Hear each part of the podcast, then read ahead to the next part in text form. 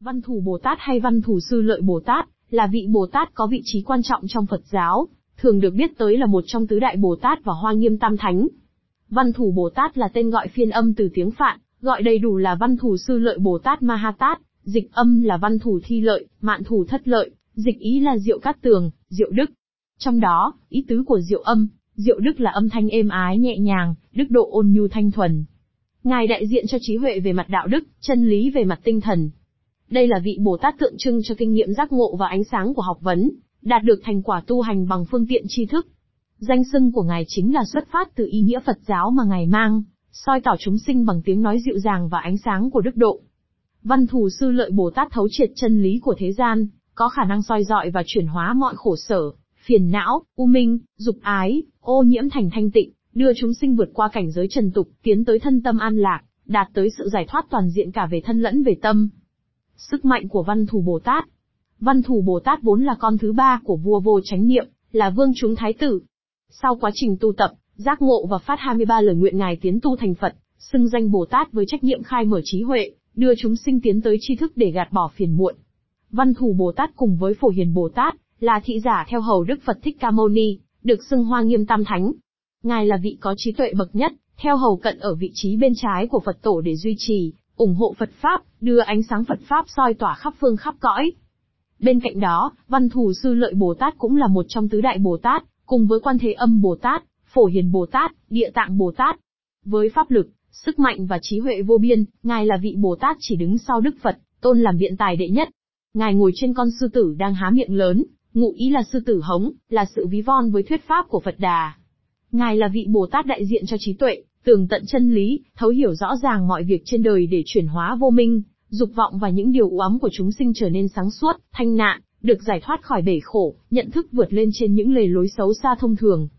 Trải hằng hà sa kiếp, tu đạo Bồ Tát, gieo nhân lành, trồng thiện căn, tâm trí thanh tinh và cảm hóa chúng sinh. Giáo hóa tất cả các loài dẹp trừ những suy nghĩ mầm mống xấu xa, tâm bệnh, chỉ sướng những điều tốt đẹp hoan ca. Văn thù sư lợi được ví như một người thầy thuốc của tâm hồn, phương thuốc là trí tuệ, chữa khỏi mọi loại bệnh căn phiền não trên đời. Chính vì mang trên mình trọng trách như vậy nên vị Bồ Tát, này được kính ngưỡng với ý nghĩa là khai thị và thức tỉnh chúng sinh.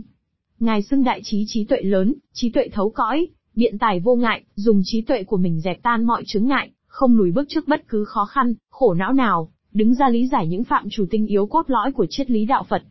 Hình tượng văn thù Bồ Tát Hình tượng của văn thù sư lợi Bồ Tát, thường được miêu tả là vị Bồ Tát tay cầm kiếm sắc, tay cầm kinh bát nhã, trên đầu có năm xoáy, cưỡi trên lưng một con sư tử màu xanh. Ngoài ra còn rất nhiều hình tượng khác, nhưng đặc điểm nổi bật nhất là vẻ ngoài thanh tú trang nghiêm, dáng dấp trẻ trung, đầy sức sống ngồi kiết già trên đài hoa sen. Dù được mô tả bằng hình tượng nào thì mọi chi tiết trong đó, đều liên quan tới trí tuệ và làm sáng tỏ trí tuệ của văn thù Bồ Tát.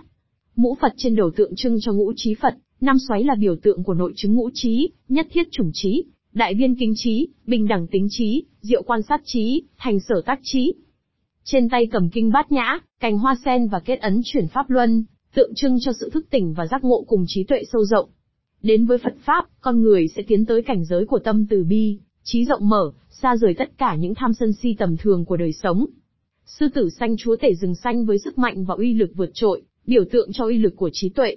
Trí tuệ không chỉ sáng mà còn mạnh, không chỉ đức độ mà còn can trường, năng lực vô song, có thể đánh đổ mọi khổ nạn, soi tỏ mọi con đường, những ý niệm chấp ngã đều dẹp tan để đưa con người về với vô ngã vô thường. Ngày vía văn thù Bồ Tát. 4 trên 4 âm lịch hàng năm là ngày vía văn thù sư lợi Bồ Tát. Trong ngày này, ngoài việc tổ chức lễ cúng để thể hiện sự kính ngưỡng, trân trọng với ngài chúng Phật tử và tất thảy chúng sinh nên chăm chỉ làm việc thiện, tích phúc tích đức. Nhắc lại những truyền thuyết, hạnh nguyện cùng với hiểu biết về đức độ của ngài để học tập và noi theo, sống đời chân quý. Hạnh nguyện của văn thù Bồ Tát. Khi văn thù sư lợi Bồ Tát thành Phật đã phát tâm 23 lời nguyện, quyết dùng cuộc đời của mình, để hoàn thành đại nguyện và hướng chúng sinh tới những đại nguyện như vậy. Thứ nhất, công đức cúng dường Phật Tăng, hồi hướng Bồ Đề, nguyện trải qua hàng hà sa kiếp Bồ Tát để hóa độ chúng sinh, không vì lợi ích của mình mà cầu chứng quả. Thứ hai, nguyện độ hóa tất cả chúng sinh muôn loài ở mười phương tám hướng, phát tâm cầu đạo vô thượng tránh đăng giác, giữ gìn tâm Bồ Đề bền chắc và khuyến hóa lục độ. Thứ ba, nguyện giáo hóa vô số chúng sinh ở các thế giới đều thành Phật thuyết pháp, trong khi thuyết pháp làm sao để mọi người đều thấu triệt, Thứ tư, nguyện trong khi tu đạo Bồ Tát sẽ làm vô lượng việc Phật, và sinh ra đời nào cũng quyết tu theo đạo. Thứ năm, nguyện bao nhiêu chúng sinh mình dạy dỗ đều được thanh tịnh, có phép thiền định ở cõi phạm thiên, tâm ý không còn điên đảo, có như vậy mới đích thực là thành đạo. Thứ sáu, nguyện mang mọi hạnh nguyện đến cõi Phật trang nghiêm, và nguyên coi hết thảy cõi Phật hiệp chung lại thành một thế giới. Trong cõi ấy không có cát bụi, trông gai, dơ bẩn cũng không có những cảm xúc thô lậu, ác độc và xấu xa. Hết thảy chúng sinh đều hóa sinh và tụ tập pháp thiền định, vui vẻ tự nhiên, không cần vật chất ăn uống. Thứ bảy, nguyện cho tất thảy đều là bậc Bồ Tát, căn tính cao thượng, tâm trí sáng suốt, xa rời sự tham lam, hờn giận, ngu si và tu được các môn phạm hạnh. Thứ tám, chúng sinh về cõi Phật đều đủ tướng mạo tỳ khưu, cạo tóc, mặc y phục chỉnh đốn. Thứ 9, nguyện đem bố thí, trước hết dâng cúng cho các đức Phật, Bồ Tát, Thanh Văn và Duyên Giác, sau nữa là chúng sinh nghèo hèn, và các loài ngạ quỷ đói khát để tất cả đều no đủ. Thứ 10, có sức thần thông, tiêu giao tự tại, không gì ngăn cách, đi khắp thế giới để cúng dường Phật, bố thí và diễn thuyết các pháp cho chúng sinh nghe. Thứ 11, nguyện trong thế giới không có chứng nạn và khổ não, không có người phá hư giới luật. Thứ 12, nguyện trong thế giới ấy có hào quang sáng chói của các vị Bồ Tát chiếu soi khắp nơi, không có ngày đêm, khí hậu điều hòa, không quá nóng không quá lạnh. Thứ 13, nếu có vị Bồ Tát nào bổ xứ làm Phật cõi khác, thì trước hết hãy tới cõi tôi rồi mới giáng sinh tới cõi ấy. Thứ 14, nguyện hóa độ chúng sinh đều thành Phật để hiện lên hư không mà nhập diệt. Thứ 15, khi nhập diệt có âm nhạc tự nhiên kêu vang đủ phép mầu nhiệm, các vị Bồ Tát nghe thấy những lẽ huyền diệu. Thứ 16, nguyện khi làm Bồ Tát dạo trong cõi Phật thấy những thứ trang nghiêm, quý giá, những hình trạng, xứ sở và hạnh nguyện của chư Phật đều cầu cho tất cả đạt thành tựu. Thứ 17, nguyện cho các vị Bồ Tát ở trong cõi đến kỳ bổ xứ làm Phật, chứ không thọ sinh cõi nào khác, tùy theo ý nguyện mà tới cõi khác thành Phật hóa độ chúng sinh. Thứ 18, khi tu đạo Bồ Tát nguyện cho cõi Phật đẹp đẽ nhiệm màu, các vị Bồ Tát phát tâm Bồ đề, tu hạnh Bồ Tát và được bổ xứ thành Phật đều sinh về cõi mình. Thứ 19, khi thành Phật, biến hóa Phật và các vị Bồ Tát nhiều như các sông hằng để dạo các thế giới, mà hóa độ chúng sinh, giảng dạy các phép nhiệm màu, và khiến cho tất cả mọi người nghe Pháp rồi phát tâm Bồ đề, thành đạo cũng không thay đổi tâm trí. Thứ 20, khi thành Phật thì chúng sinh trong cõi nếu thấy tướng tốt hãy ghi nhớ trong tâm, đến khi thành đạo cũng không quên. Thứ 21, nguyện chúng sinh trong cõi ai cũng ven toàn căn thân, các vị Bồ Tát muốn xem tướng đều thấy, thấy rồi phát tâm Bồ đề và hiểu hết những hoài nghi về đạo Pháp, không cần phải giảng giải thêm nữa. Thứ hai hai, nguyện khi thành Phật rồi thì thọ mạng vô cùng tận, các vị Bồ Tát trong cõi cũng sống lâu như vậy. Thứ hai ba, khi thành Phật có vô số Bồ Tát đủ tướng mạo tỳ khưu, người nào cũng y phục chỉnh tề, cạo đầu đến khi nhập niết bàn, không để tóc mọc dài, không bận y phục như người thế tục. Làm sao để thỉnh nguyện văn thù Bồ Tát?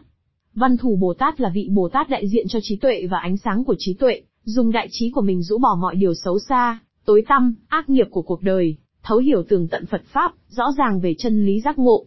Ngài dùng trí và tuệ của mình để cảm hóa chúng sinh, đưa chúng sinh tới con đường sáng. Văn thù không phải là vị Bồ Tát cứu độ, Ngài là vị Bồ Tát khai mở bởi chính bản thân mỗi con người đã có đủ trí, tuệ, chứng nhưng có thể chưa phát huy hết công dụng của chúng. Bởi con người không chịu tỉnh thức, không chịu đón nhận và sử dụng kho tàng trí tuệ của mình, không nhận ra chân tâm bản tính. Vì thế khi khổ nạn, khi sai hướng lạc đường hãy cầu khẩn, Kính ngưỡng văn thù Bồ Tát để ngài khai thông trí tuệ tự tâm, nhận ra ánh sáng giác ngộ ngay từ nội tại con người. Chỉ khi thấu hiểu chính mình, nhìn nhận rõ ràng về bản chất thanh thuần nhất, thiện lương nhất, tự nhiên nhất của mình thì mới đích thực là thỉnh được Bồ Tát văn Thù Không những kính ngưỡng, cúng dường và nguyện cầu, mỗi Phật tử và những người hướng Phật đều phải noi theo Bồ Tát để dẫn lối tình thương, gợi mở trí tuệ, không chỉ cho mình mà còn cho những người xung quanh. Có như vậy mới thoát u mê tối tăm, xây dựng cộng đồng thiện lương, xã hội thiện lương, sống đời an lạc hạnh phúc. Chí phải đi liền với đức, trí tuệ gắn với từ bi, hiểu biết và tình thương, đầy đủ theo khuynh hướng của văn thù Bồ Tát, sẵn lòng phát tâm, mở rộng bồ đề, tu hạnh lành, gieo thiện căn và cảm hóa mọi người cùng tu tập với mình. Người hay đi chùa triển lễ lạt cúng bái nhưng tâm không thành, thân không an, cúng dường mà không hiểu lẽ nhà Phật, quỳ dưới chân Đức Bồ Tát văn thù, nhưng không thấu triệt được trí tuệ và từ bi của người, không học hỏi được thâm ý sâu xa thì coi như không có tác dụng gì, chính là kiểu dâng hương lễ Phật chỉ phí hương đèn.